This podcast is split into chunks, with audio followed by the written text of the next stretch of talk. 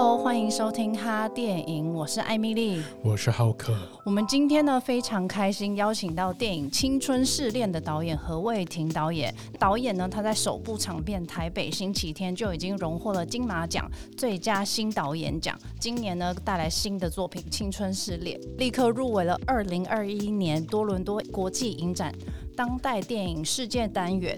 那也是今年金马影展的开幕片，让我们欢迎导演。耶，导演。Hello，Hello，大家好。我刚刚那一串很辛苦啊。我生平第一个第一个中文的 podcast 哦哦，好荣幸哦。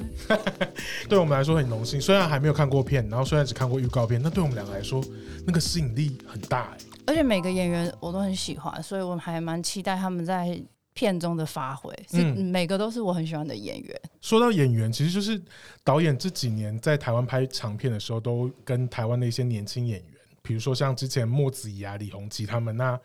到这次的林柏宏、哲熙，然后李牧、姚爱宁这几位，想要请教导演，台湾这群新生代演员对您来说有什么样的特质？对您来说是蛮有竞争力，或者是吸引您愿意跟这群新生代演员合作的特点？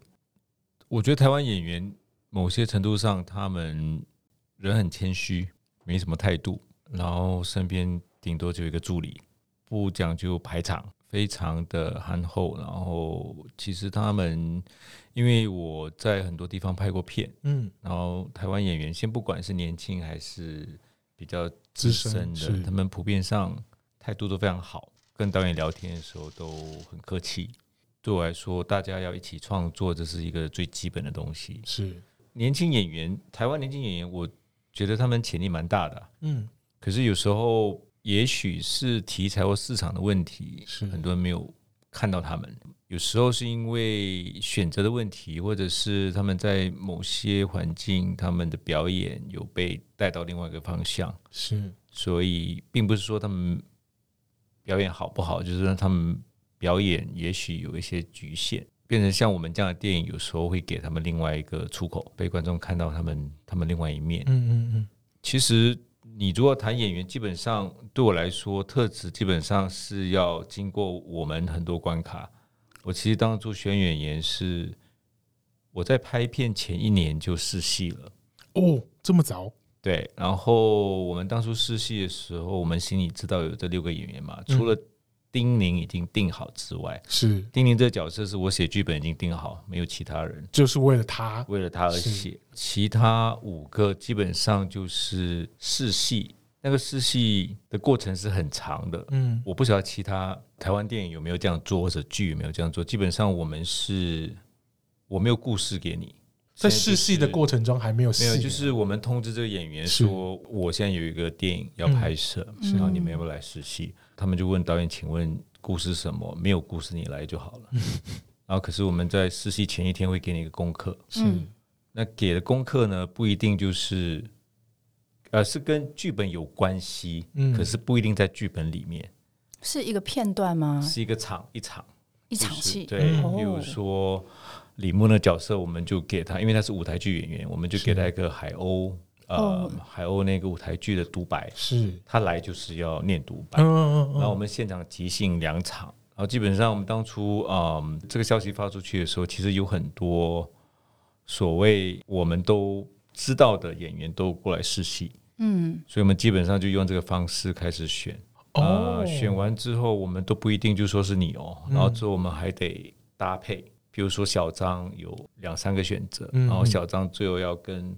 李牧搭配，李牧也有几个选择，是是是搭配，搭配完之后，他们还是没有看过剧本，还不晓得故事，然后就是找时间聊，比如说个别碰面，天马行空聊，然后呢，时间到，我坐下来说我没有剧本，我现在用口述的把所有的故事跟你说，他们很相信我，在签约的时候都没有剧本，哦，等到签约之后，他们开始看到他们自己的场次，他们也没有看到全貌。所以他们还没有看到其整个完整的剧本，他们只有自己的。等到他们签约的，呃，故意的，因为我的做法是，有些新演员他们会比较没有安全感，我就觉得说，你何必知道别人场次，你把自己的专心演好就好了。因为我们这部片很多线索结构很混乱，嗯，所以你看了对你也没有帮助。是，所以就想说你顾及你自己的场次就好。所以他们到拍片前两三个月彩排，才有几个才看到全貌。哦，然后姚爱宁基本上好像都没看，真的吗？看完试片才看到整部电影，他很刻意的就不要去看。然后呢，他说：“哇，天哪！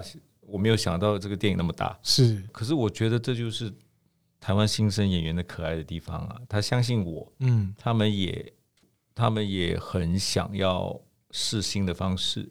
然后我们其实蛮感动的时候，他们来试戏，很多演员都蛮有知名度的。可是我们就讲的很白，我们要试戏，你不一定要中。嗯，可是我觉得很多演员在过程中蛮享受的，因为演员嘛，你要演戏，你如果平时没案子接，你也没有戏演啊。那你今天有一个。虽然不确定你会不会被选中，可是你有机会十天前去练习一些场次，然后去试戏，这也是让你的表演细胞活动活络一下。对啊，因为你如果喜欢表演，你就不会在意有没有。没错。嗯。那说实在，我们整件事都是我常常说，就试态度啦。就是老实说，会进我电影的演员都要我们认可。但这样说起来，导演在选演员会看重他什么特质？比如说您刚刚提到态度。的部分，那除了态度以外，有什么样的特质是让你会愿意选择这个演员吗？就是试戏这件事，就是你跟我在一个房间里面，我看到你表演，没错，嗯，不像以前你要碰个大咖，然后经纪人就说你就一个小时，然后去什么五星级饭店坐下来跟他碰，嗯、碰完一个小时决定要不要用他，可是我要跟这个演员相处两个月，嗯，那你叫我怎么短短一个小时就？决定说你就是男主角，嗯嗯嗯嗯，那当然就是我们要试戏啊。那你试戏，我试你，你也在试我，没错，对不对？那你也知道说，我们试戏过程中，我也会给你方向，我给你纠正，我们就来一个假拍片嘛。那这个我觉得是非常安全的做法。但有些演员受不了，因为他会觉得说，你你明年再拍，你现在找我干嘛？或者有些有些经纪人、经纪公司当然就会反对嘛。你没有剧本，我干嘛让你去？你知道吗？所以变成说。我们这六个进来，基本上他们本身、他们经纪人都很相信我，他们都也相信我做出来的东西不会太糟。他们自己应该是很想试啦。嗯嗯。那你越跟他说还有东西还没试完，你可能再试一次，因为他们就会觉得说：“嘿，还有东西哦，还有东西哦，没那么简单哦。”是。我觉得这样会让他们有一种参与感吧。嗯嗯嗯。那刚刚有提到说李牧是用海鸥的片段去试戏的，嗯嗯嗯，那他是怎么样诠释这个独白，让你觉得哦，你想要选择这个人来演这个角色？其实说实在，我们不是在试说你表演这个独白好不好，是你有没有办法真情流露。其实李牧试的没有很好啦，那个独白，因为他是年轻演员啊，嗯、他也很紧张啊。可是重点是他在现场，我们看到了他，因为那时候。Netflix 的谁是被害者还没出来嘛？嗯，他只是说他他演了个剧，然后我们也没什么东西可以看。那我就在现场看到这个演员，我觉得他很特别，他有一个很奇怪的特质。因为一个蛮有趣的故事是那时候就是我们一天四大概六个人吧，他来的时候已经是下午了，是表演老师已经打瞌睡了。真的试戏是很累的，不止演员累，我们都累。然后我就想说，好，李牧，好，随便了，先就就试吧。前一天某某人给我照片，这人是谁也没听说过。哦，啊，来吧，来吧，试。然后就进来。他刚开始的时候，问问他问题呀，啊，你从哪里来啊？就这种，就是啊，好，随便了，赶快，赶快。然后就是，呃，他开始独白的时候，就不管他戏。演的好演不好，我当下就开始觉得说这个人好有趣哦，因为你左边看他的脸跟右边看的脸是不不一样。OK，哦，他你如果看他左边右边，但是他左边跟右边是很不一样。我就开始站起来三百六十度这样绕，嗯，因为我们导演要很多角度嘛，我就开始看说这个人怎么看很有不同的面相，不是不好的怪，哦，是一种很有趣的怪，是这个叫做耐看，因为你要让他一百分钟都看他的话，这个人不能。看三分钟就腻了。嗯，是。他其实很不稳了，他是新人。说实在，我们也是赌注很大，就是她是女主角。其实那天很兴奋，因为觉得她有机会。可是为了确定，我们又做排他法，意思就是说，我们之后又找了另外一轮的新演员进来。哦，也是同样的角色，同样的角色，就是要经过另外一轮才确定，最后还是她。是，我们就真的就是不行，不能只是她，一定要选择，一定要选择，因为。不能一下子相信他，虽然说我们心里都喜欢他，就找了一轮啊，还是然后那时候拍手有在帮忙，就找了一些年轻演员，然后请他们试戏、录影啊什么，我们就请他们过来。是。啊，最后挑了四个人，然后就是又是单独聊，就是一直聊聊聊你的背景，聊你的生活，聊你的感觉，就是确定这个人是对的才才做决定。哦，导演每次选角色都会花这么长的时间去确认吗？还是就是这一部？我幸福城市开始做这件事情。嗯哦，因为幸福城市之前拍了一些案子，都常常觉得一样，就是那种哦，你只能跟我演员碰嗯一小时，然后经纪人在旁边盯着你，那很不安，你知道吗？然后就上了变男主角、女主角了，这个就是拍片也很没有安全感，所以幸福城市就开始丁宁就是这样找来的。前几天看到那个导演的专访，有写到那时候丁宁姐的。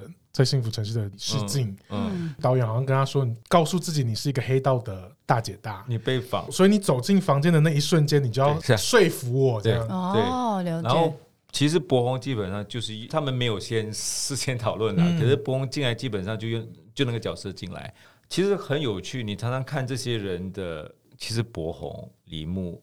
姚爱宁、陈婷妮当初都不是我第一选择，你就会觉得说好啊，他以前演的戏，OK，这跟我拍《幸福城市》导演的痛调真的差很远。是哦，那怎么办呢？他会不会变成我的世界？可是你看了跟真人聊天之后，你会发现，因为他们在其他作品是其他导演的观点，那我导演是看得到他们的另外一种面相。然后柏宏最让人惊喜是他那天来，我没有给他功课做。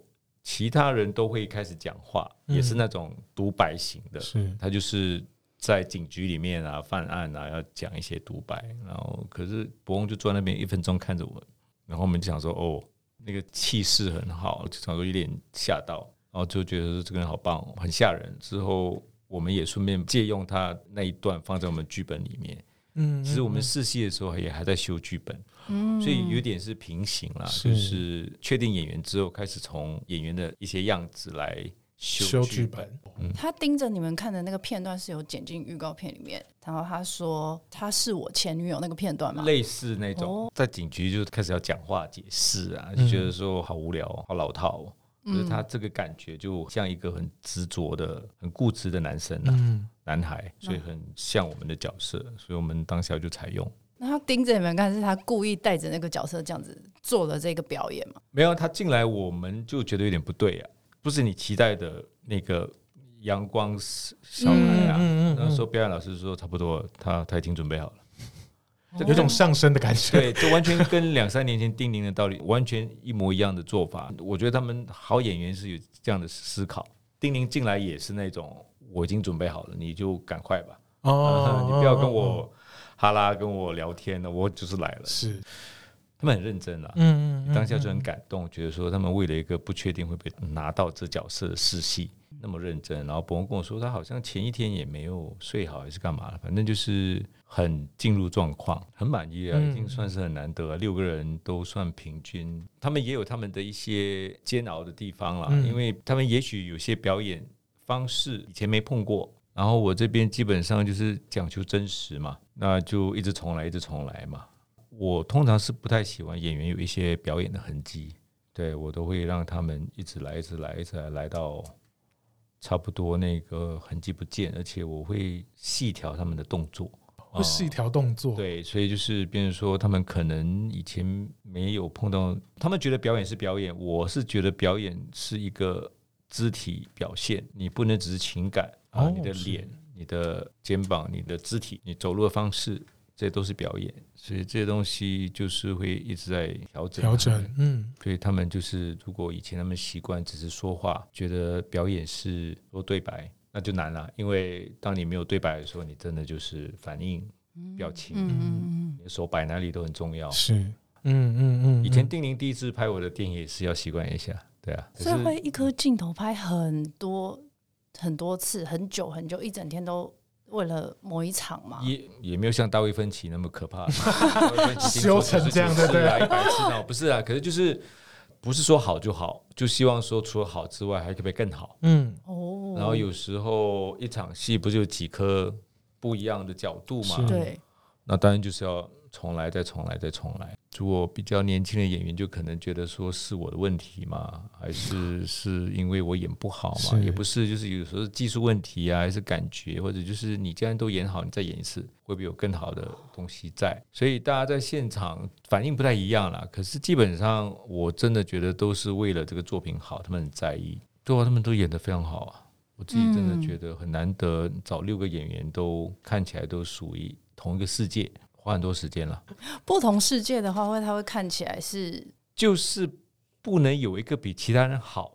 哦，不能有一个比另外一个人糟，他会把它吃掉，要平头吃掉，要不然就拉呃不好的就拉下来，好的就是因为这个人好，其他人就不够好。哦，因为那个人就你会注意到他很多，就是不能抢戏，嗯，因为你在生活里面是没有人抢戏的。哦，对，我创造世界里面的人，嗯嗯，其中一个抢戏，这个人就不在我世界里面。哦，所以要非常注重每一个演员他们表演起来的那个感觉是非常平均的。对，尽量这个不要去压另外一个人。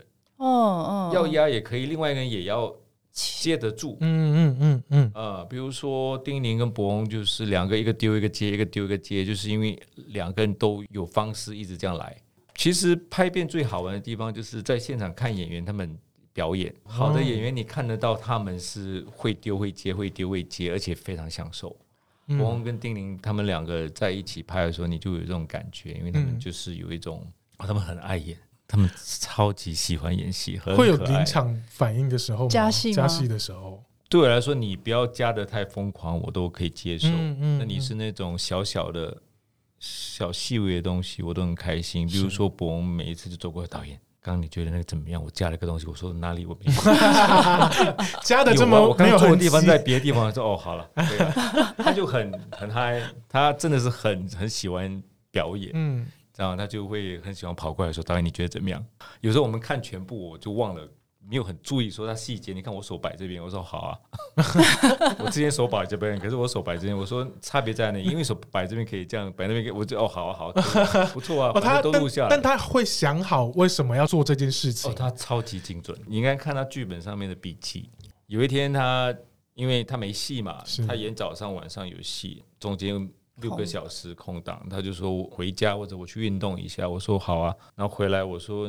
你有去运动吗？没有，他在家里做笔记。他把明亮这个角色的反应镜头啊，从前边到后面理了一次。你知道反应反应是最难演的，你没有对白，你在反应别人的表演。可是他这个反应可以根据脚本做各式各样的不同层次的反应的功课。就是他的对手在讲话的时候，他听，然后镜头拍他的那个反应镜头。因为他有很多这样的镜头，可是要看故事的。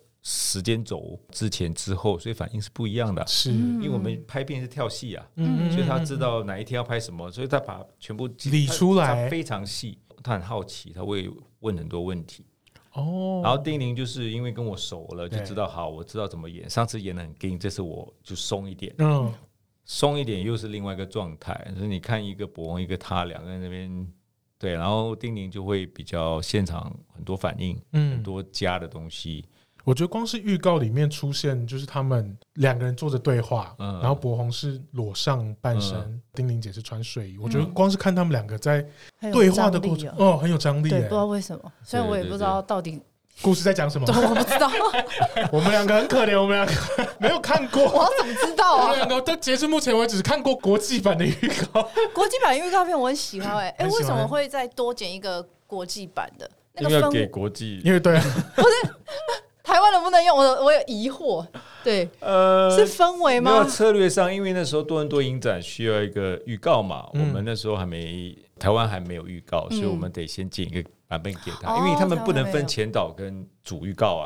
他们只能用一个预告哦，所以我们因为时间的关系，我们先剪一个给他。你看演员签约都看不到剧本，你们没看到全片 OK 了？哦，真的蛮合理的，哦，好像很合理。我们被说服了，我们两个被导演说服了。而且我都不知道到底谁跟谁只是是真的有关系，然后假的有关系。对啊，光是看预告片真的会觉得很复杂，是很复杂了。这个剧本真的很复杂。嗯，它其实是比较是讲现代人。它跟幸福城市描绘的都市人的问题又不一样了，是吗？不太一样，因为幸福城市是聚焦在一个人，是啊，可是在他身上有时代的痕迹嘛，嗯嗯，就是跨时代。对，他们这个是一群人，你讲一个人是一个人的故事，单一事件；你讲一群人是在反映整个社会。因为有超过三个人有这样的问题的话，它就是一个，我觉得啦，是一个社会问题，不会只是一个一个人的东西。就您的观察跟感受，是什么样的因素造就了现代人可能有孤独跟还有别人的疏离？你就看手机啊！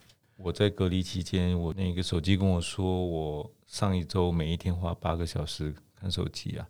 真的吗？你还去？你还敢去看那个统计哦？你没有，因为 iPhone 不是有一个？我不敢看。然后就说，你看你一天二十四个小时，你八个小时，对啊，所以变成说人现在在醒来的时候有两个世界，一个虚拟世界，一个真实世界。嗯，那你觉得他们？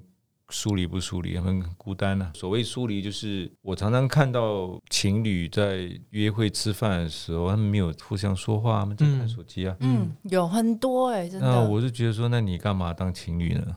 但也不是我拍这个电影不是针对某个东西，嗯、也不是说哦玩电玩不好，是上网不好。嗯，那只是说现在有这么一回事，你们要不要注意一下？嗯。抛出了一个问题给大家，并不是要单方面的指责说啊什么东西不好，什么东西不好，只是丢出一个问题让大家去思考而已。对。那故事的最后是有解决什么事情吗？还是是怎么收？我如果解决得了这些事情，我就很伟大。有没有都解决？哦，好像很合理。对啊，但我就想，哎、欸，那。这个后面啊，这个肯定收的，我、哦、收的非常好，你不用担心。六个人收收的很好，可以好奇吗？好奇。不过目前国外的评语，喜欢这个结构的人都称赞编写跟剪接啦，都说其实那么复杂、那么多现实的东西，他们都跟得上，嗯，会乱，嗯，而且都会有一种恍然大悟的感觉。哦，对啊，因为我们也是最近才发现一个。国外现在有一个新的类型，他们叫 hyperlink，很多人不知道叫超连接电影类型。好，你们可以去查一下，叫 hyperlink。有个墨西哥导演拍《鸟人》的那个，哎，我也忘记名字了。对，很长。嗯，他之前。前面几部的电影都是很多现实就不一样的人物，就是跳剪，然后他们把它归类成类似，应该是超连接电影。嗯、这个词二零零五年才出现，他们叫 hyperlink。因为我从多伦多影展有人开始讲我的电影是 hyperlink，我才开始发现有这么一回事。比如说有些人觉得敦刻尔克，嗯、他们也是说也是类似这种哦，就是就是多线然后跳，所以我觉得没有想到竟然有。这么这样的类型的电影，对啊，然后结束是会不会觉得没有结束好了？我觉得我们这方面其实做的挺好的，挺好的。对，期待结局哦！只期待结局吗？当然期待过程啊！看到 每个人结局都不一样，这个更妙。对，这是在透露吗？每个人结局都不一样，不是啊？因为很有趣是。我希望电影比较是给问题多过给答案了，因为你用自己的，理解了，你会用自己的生活历练来去解读，哦，是这个故事或这个结局，但也不是说抽象到大家都可以解读，没有故事性。可是就是他会给你一个方向，就很像老师给你做作文嘛，每个同学交出来的作文应该不一样嘛，可能都长得一模一样啊。对对啊，这个就是希望这个电影会给大家的感觉。哦，我觉得这个有回答到哦，我就可以理解哦，原来结局是这种感觉的，因为我们现在完全不知道是演什么样的故事，嗯、那但是我起码知道哦，原来我可能看完结局是是一个开放式的心情嘛，对。对对然后就是基本上这些角色在他们人生一个阶段里面，他们开始需要做选择，有点徘徊，要做决定，那在那个心情是。很纠结的，嗯，你说迷失也好，纠结也好，还是犹豫也好，反正就是在他们在那个状态里面，嗯，我常常觉得那种状态是最迷人的，因为你没有答案，你在做选择，你跟自己打架，这六个角色就在那当下，你因为他们互相影响对方，刚好处于这个状态，嗯嗯嗯，就他们自己都有被改变了。然后我在一些。报道里面就看到说，演员不断的说你们的团队是梦幻团队，就蛮好奇说，导演你是有什么样的原则来组成这样子的团队，才可以让工作人员啊、演员都会有这么安心的感觉？他们好像蛮常在那个花絮里面提到“安心”这两个字，很确定说下一步要做什么。我看到的花絮都说导演很可爱，讲五次是不是？花絮嘛，那是那应该是丁宁先讲，丁宁是我代言人，就是呃，丁宁很喜欢称赞我们，可是我常常觉得把东西做好是最对的，常常片场为一些很奇怪的东西延误，常常在其他电影的拍摄都会听到一些消息说为什么他会延误啊，为什么会拍的很长，长很久啊，嗯、因为演员怎么样，那个怎么样，这个怎么样。那我自己想说，你前置那么长，你为什么不把这些东西都解决好？嗯、那我们基本上就是走这个方式啊，就是前置有什么问题赶快解决。嗯，因为我现场没时间。当然是梦幻组合啊，因为我们那么多东西，四十五天就拍完，又去火车站，又去桃园机捷，又台北车站。又机场、客运站，所有所有交通工具都都有了。哦，真的。我们又去冬奥火车站，所以我们这六个人的戏都不一样，嗯，场景都不一样。我们场景很多，是。然后四十五天中间还有又有台风天要避，那时候我们在十一月拍，那又是秋天又下雨，天天下雨。我们的剧组真的是非常厉害，制片组啊，导演组。拍台北车站的时候，其实场地很难借，这种地方很难借。嗯，其实很多条件，很多你要迁就的东西，我们通常都按时拍完，所以我们最后四十五天只超办半天，这么精准，那只应该是四十五天。对，我记得因为某些原因，我们要多拉半天。半天。然后我们拍季节那一天，所有季节戏一天拍完，而且我们班次是没有让季节特别要配合我们哦，我们得配合季节的班次是。反正导演组在事先就一直搭机捷啊，去算那个时间点，因为我们开门关门是不能控制的，嗯嗯嗯嗯，因为不能干扰他们的运作，是，所以他们到要上车、要关门、要开门，这些都是要副导演那边算时间，嗯，啊，什么时候季节进山洞，什么时候出来，没光嘛，进山洞就没光，而且是我们是希望一停门打开人就走出去啊，嗯嗯，这件事就得算了。一天才几个班次而已啊，错过的话你要重来，而且去跟回的方向不一样啊，所以这件事都要。然后窗口在哪里呀？门在哪里呀？你就是反拍的时候是什么？这些都要想得很细。拍摄的场景这件事情对导演来说是很重要的，对，是很重要的，对。因为我常常花很多时间看景，对我来说它是另外一个角色，就像试戏一样。而且看花絮的时候，导演说，其实在这一次筹拍的过程中，发现有很多。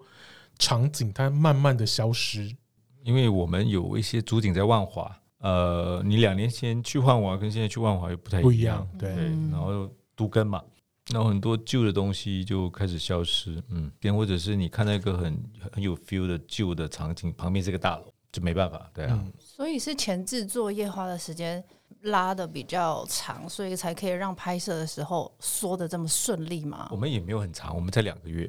我很早就跟编剧去走、去逛、去找，亲自就是比较像是开发吧。其实就像是我们找演员的时候就已经开始逛了，感觉嘛。等到大主进来，我们就开始给确定的方向，说我们要怎么怎么怎么怎么样。而且因为我们很多动作、很多需求，他们就得配合我们的需求去找。嗯嗯，又不能离台北市太远了。嗯，除了冬奥火车站之外，其他地方都是在台北市，因为你要转场，你不能太远。我们从来没有碰过任何大问题。这是以拍片来说，不管是不是梦幻组合，这已经很重要了。因为我们可以在天龙国拍七天都没有人投诉的话，哦，我觉得光是在台北车站要拍林柏宏拿刀子这件事情，我都觉得很厉害。嗯，很敏感。但我们中间有特别处理，那无所谓，反正就是我们非常的 对。台湾就是这样，你不要让他们在舒适圈里面，就是说你把门槛跟标准拉高一点，嗯，他们都做得到。可是刚开始他们会有点反弹，哦 因为你把他们从舒适圈拉出来嘛。是，以前拍片没有这样子做过。那今天来了这个导演说做得到，因为我们其实有一些场景是到最后一分钟才可以拍。哦，真的。其实像那些季节台北车站，我们要走公文啊，可是就是没有就没有了。没过就没过，啊，没过就没过了，所以你就是我们那时候还还是有备案什么的，所以有很多事情要做了，可是都顺利完成啊。我没有记得任何所谓的灾难。我挑工作人员跟挑演员差不多是一样的了。我真的会跟他们坐下来聊，怎么组成这个梦幻团队？可能就是你花这么多时间去跟每一个，至少每一组的头我都要认识跟他聊。有些导演习惯就是我交给制片，制片你把你说的认识的工作人员带过来就好。嗯，我是我要我自己认识的人，哦，就像找演员一样，嗯、我要确定他们知道我要做什么，因为我没有时间在现场，在所谓去磨合啊什么的，跟我的风格不一样，嗯、你做事的方式跟我不一样。导演、嗯，我平时是这样做的，你不能这样做，我基本上就得要先讲明白。这听起来导演是个蛮喜欢聊天的人，没有，是个爱聊天的人，对，导演是。你说他很很愿意花时间跟工作人员聊天，没有，因为我们是自己公司制作，在台湾不能只当导演了，就是我的训练是又编剧、剪接、导演，我们又是算是公司自己有制作嘛，就变说我要分很多很多身份，是，所以有时候很痛苦，因为就是制片管钱。导演馆创作，嗯，所以我常常跟自己打架。啊，对耶，会有矛盾的时候，想要那个，但是要花钱，对对对，我常常可是没办法，台湾拍片都是用比较我啦，就是比较独立的做法，可是相对你就可以知道更多。常常觉得说，大家都说导演你不要管制作，你专心的创作就好。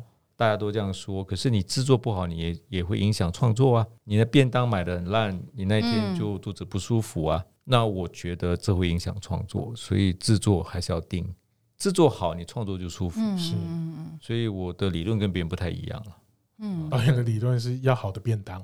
对，好的便当在片场 蛮重要的。哦，真的吗？嗯，他们就觉得你就是控制狂嘛。对。哎，导演一直提说，就是在台湾拍片要怎样怎样怎样，那是跟马来西亚的环境比吗？还是跟哪里？我自己觉得就好了。在台湾的好处是没有一个制度，比如说你去美国就你不能超时啊，什么什么。但也不是说我要拍到三十六个小时才收工啊，只是就是说。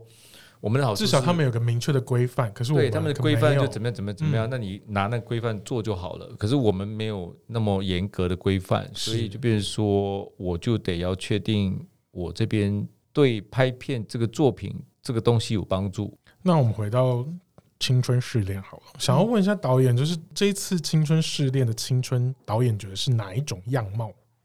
他没有年龄的限制，嗯嗯，他基本上就是一个心态吧。不能说青春就是属于年轻人的，有些年轻人不一定很青春。我自己觉得现在年轻人比较不像以前年轻人那么活泼、那么勇敢了，因为真的是太多限制、太多框框了。有些人就怎么活就怎么开心。嗯，对，青春永远在他们身上，不管是几岁，不管几岁，不管他像精灵就很青春了。真的，真的心态的问题啊，或者是你如果有一直有新的东西让你往前走，你会觉得说怎么办？我要退休了，不可能啊。嗯，对啊，嗯嗯嗯。哎，但台北星期天到青春试炼，我真的觉得还蛮跳痛的。哦，跳动好啊，对对，我真的很想一直偷问第一部电影。偷问第一部电影，你说台台北星期天吗？对啊，可以啊，可以啊。我真的太好奇，说为什么会想要拍两个菲律宾人去看到一张沙发，然后要把它搬回家。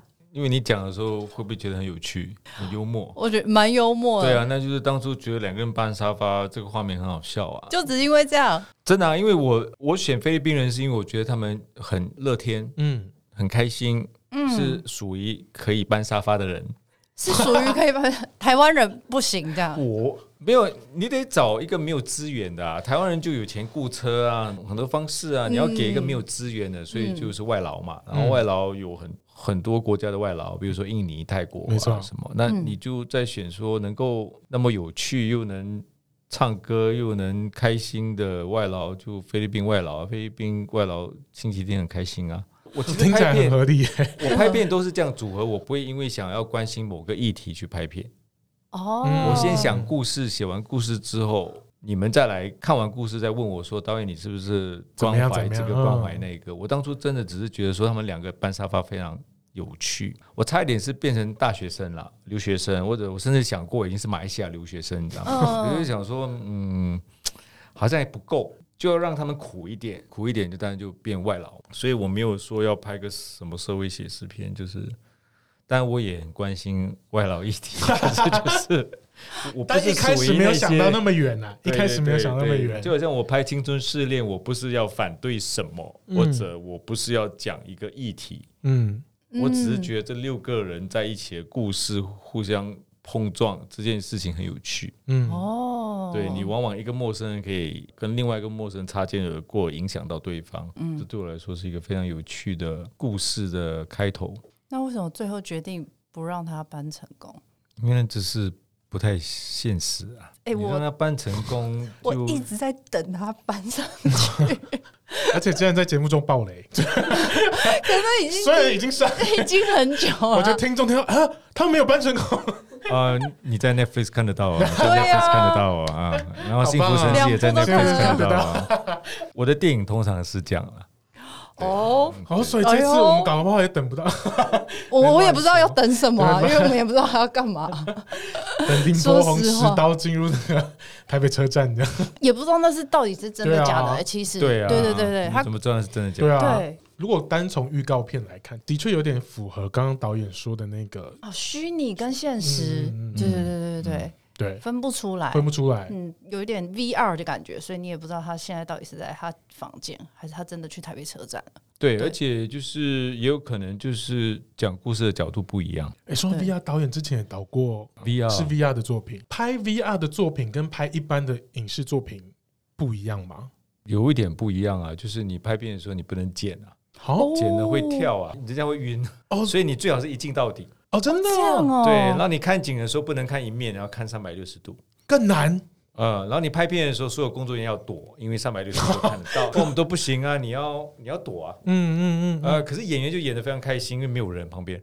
哦，好爽啊！可以尽情的发挥。所以我们讲话的时候没有工作人员在旁边，我们演戏我们就演的很开心。然后看的时候，就导演才进来。可是就很麻烦，因为你就是一场一场这样子，你不能剪的太碎。嗯。呃，也不能太特写，会想要再拍吗？除非有一个很好的故事拍吧。嗯嗯嗯，有一个长度也不能超过十五分钟，不能太长，大家不习惯。所以导演你怎么看台湾现在电影的创作？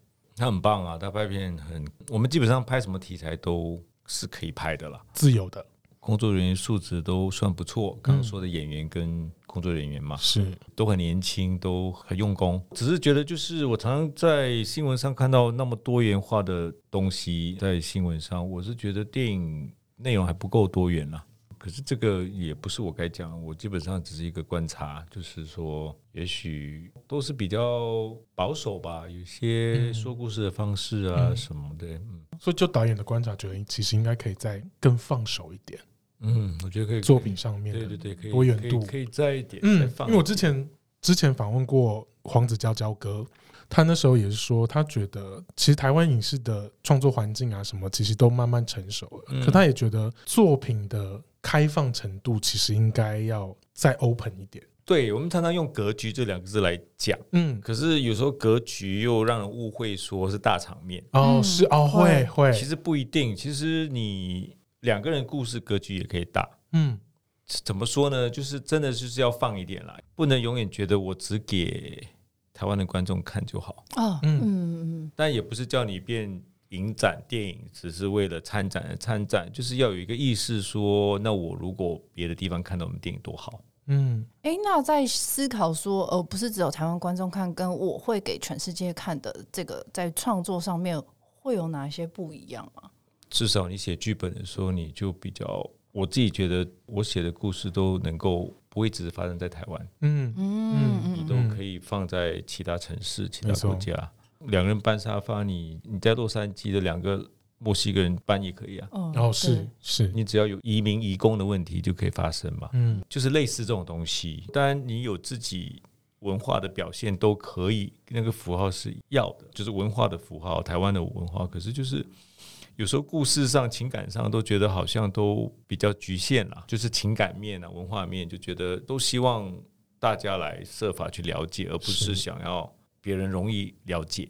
这个也很难说了，这个反正都得需要时间啊，或者是创作者的一些态度吧。嗯嗯。所以导演在创作的时候就会已经设定好，说我这个是大家不管是什么国家跟文化的人一看。就是会有一一样的共鸣吗？没有哎，我没有设定。哎，我写剧本没有设定，就是觉得这故事有趣就写出来。哦，因为你如果设定太多，就开始有限制了。是，就像我说，我不会说我今天要写这个，是因为我要探讨什么什么什么。嗯，我要设定什么什么什么，没有啊，就是这个故事出来，外国人看得懂就看得懂啊。嗯，没错。呃，然后人家从里面找出一些议题，说导演你有在探讨这个议题，就会开始问我嘛。嗯，可是问题是有时候我还真没有啦。可是我既然有这样的东西丢出来，那表示我可能内心是在意，潜意识里面有这件事情。对，那你问我，当然就是也会消化一下，说对我对，比如说我对。